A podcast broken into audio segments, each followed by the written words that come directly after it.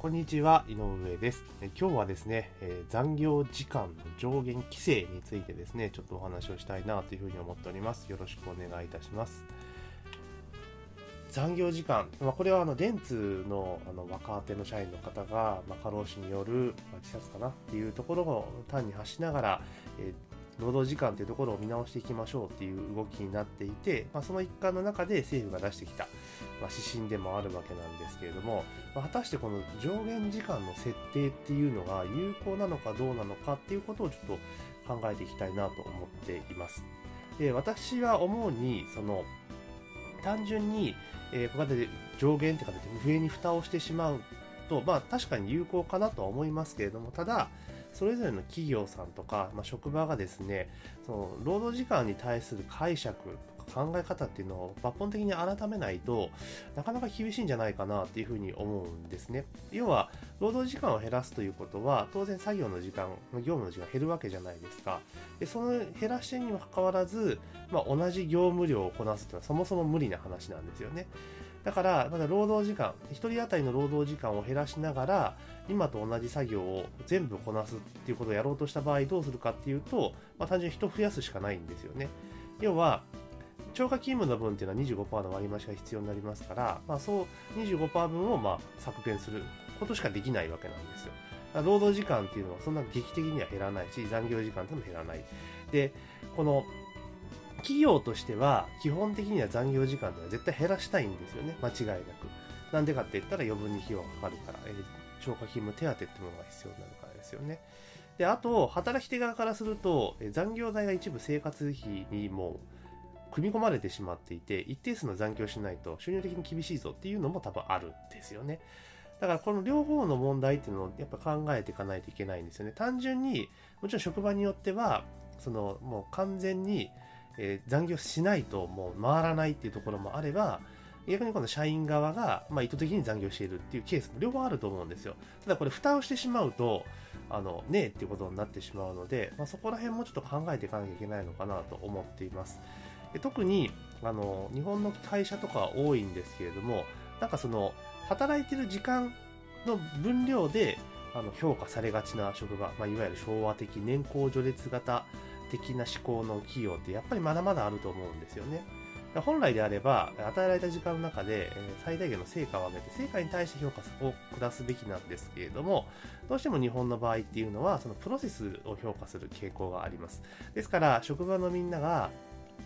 残って仕事をしているのに、まあ、自分が業務が終わったら、えーじゃあお先に失礼しますって帰るのが、なんかいけない空気感がありますよね。でも会社自体はもうそれで帰ってほしいんですよ。でも、職場の雰囲気がそれをさせないっていう状況があるんですよね。だったらどうするかっていうと、基本的には、その、こう超過勤務とか残業時間とか減らそうと思った場合に、何をしなきゃいけないかっていうと、まず最初に、その今の一連の業務っていうのを全部洗い出す必要があるんですよね。まあ、リスト化していくっていうか、ピックアップするっていう形。一番いいのはプロセスをマップに落とすのが一番いいんですけれども、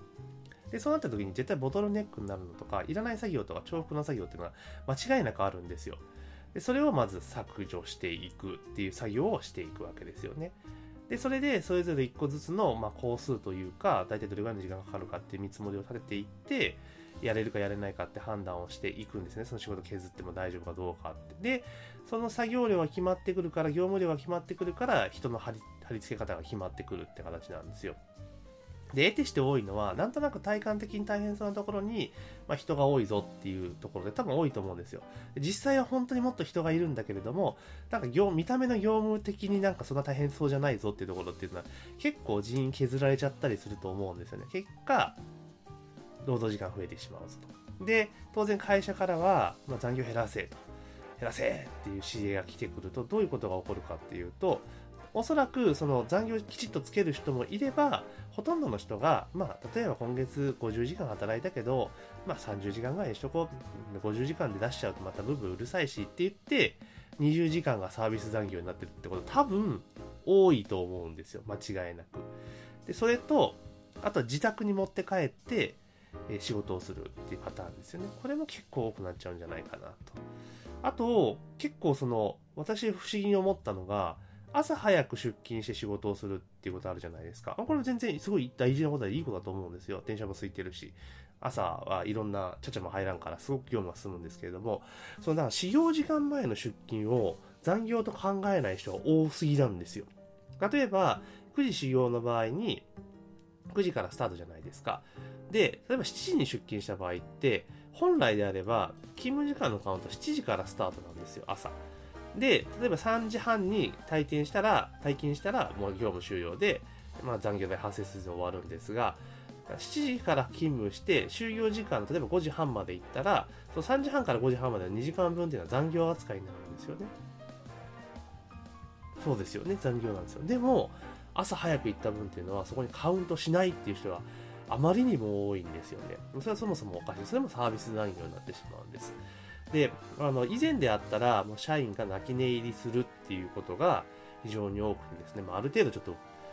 なんて言いましょうか、応募に行ってもなんとかなったっていう時代も確かにあろうかと思うんですが、まあ、今の時代はですね、もうご存知の通り、SNS とかが発達,、ね、発達していて、誰もが気軽に発信できる状況なんですよ。でそういうのを、例えばそういう不満を抱えた状態でずっと続けていくと、絶対どっかで、まあ、社員なり従業員の不満が爆発して、そういうところに出てしまうんですね。で、もうご存知の通り、サービス残業とか、そういうなんかブラック企業系の話っていうのは、その会社に与えるインパクトってめちゃめちゃ大きいですよね。悪い、マイナスネガティブなインパクト。だからそれは絶対防がなければいけないっていうことに多分なってくると思うんですよね。なので、あの、もう基本的には、その、サービス残業の上限っていうところを設定する前に、まず第一前提として、勤務に関しては全部残業をつけるってことをただ徹底することこれ先に多分やらなきゃいけないと思うんですよ。まずサービス残業を減らすっていうところに行くときに、その残業時間そもそも減らす前に、今サービスになっているものを全部明確にして、でそれを多分残業をつけると。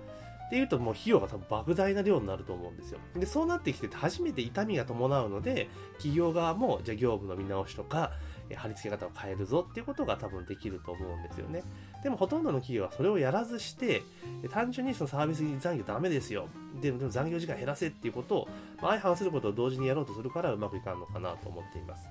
で特にこういうあの飲食とかのお店っていうのはもうなおのことこういうこと多いと思うんですよね。あの自己啓発という名のもとに早く出勤して、いや自分まだ仕事できないから時間かかっちゃうんで早く来ましたっていうのはあるんですけど、それもやっぱ業務なんですよね。だから、その業務の部分っていうところをちゃんと対価をお支払いするっていう方針でいかないと、しょうもないところで結局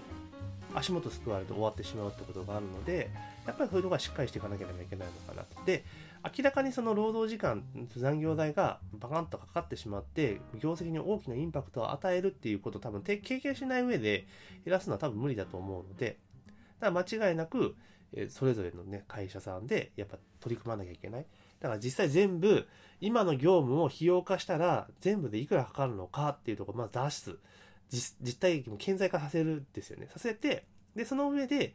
え、それを例えば業務委託するのか、え外注するのか、果たし、またはもう業務自体をそもそも見直して数を減らすのかっていうことをやっていかないと、多分減っていかないんじゃないかなというふうに思います。ですから、この単純に上限時間規制だけで終わらせてしまうと、このサービス残業ですよね、その朝早く来てやるとか、あとはその家に持って帰ってやるとか、そういうことが多分増えてしまって終わるだけかなと思います。だからそれじゃなくて、もうちゃんとまず残業をつけると。だから逆に言うと、上限設定する前に、あのサービス残業があったら、とか、そういう事実が発覚した段階で、もう罰則を与えるとか、それぐらいにしないと、この辺の改善されないのかなと。例えば、サービス残業をさせていて、えー、それが発覚した場合に、まあ、通常1.25%増しですけど、それも2倍にするとか、まあ、そういうような規定つけないと、多分変わんないんじゃないかなっていうふうに思いますし、あとは働き側の意識ですよね。えー、そのプロセス至上主義から成果至上主義にやっぱシフトさせないと、労働時間の問題っていうのはなかなか解決できないんじゃないかなというふうに思っています。で、ここがやっぱりやっていかないと、有給休暇なんてまあまた夢のまた夢だし、業態によっては休みすら取れてないってこともありますから、まあ、こういったところをやっぱり今後はちょっとしっかりしていかないといけないのかなと。だから残業もちゃんとつけるし、そういう労務管理はしっかりしてるよっていうところがやっぱり人材を集めていく上でのポイントにもなってくると思いますので、ぜひですね、この辺っていうのは、いや、マジ君勘弁してくれよって言いたくなる案件ですけれども、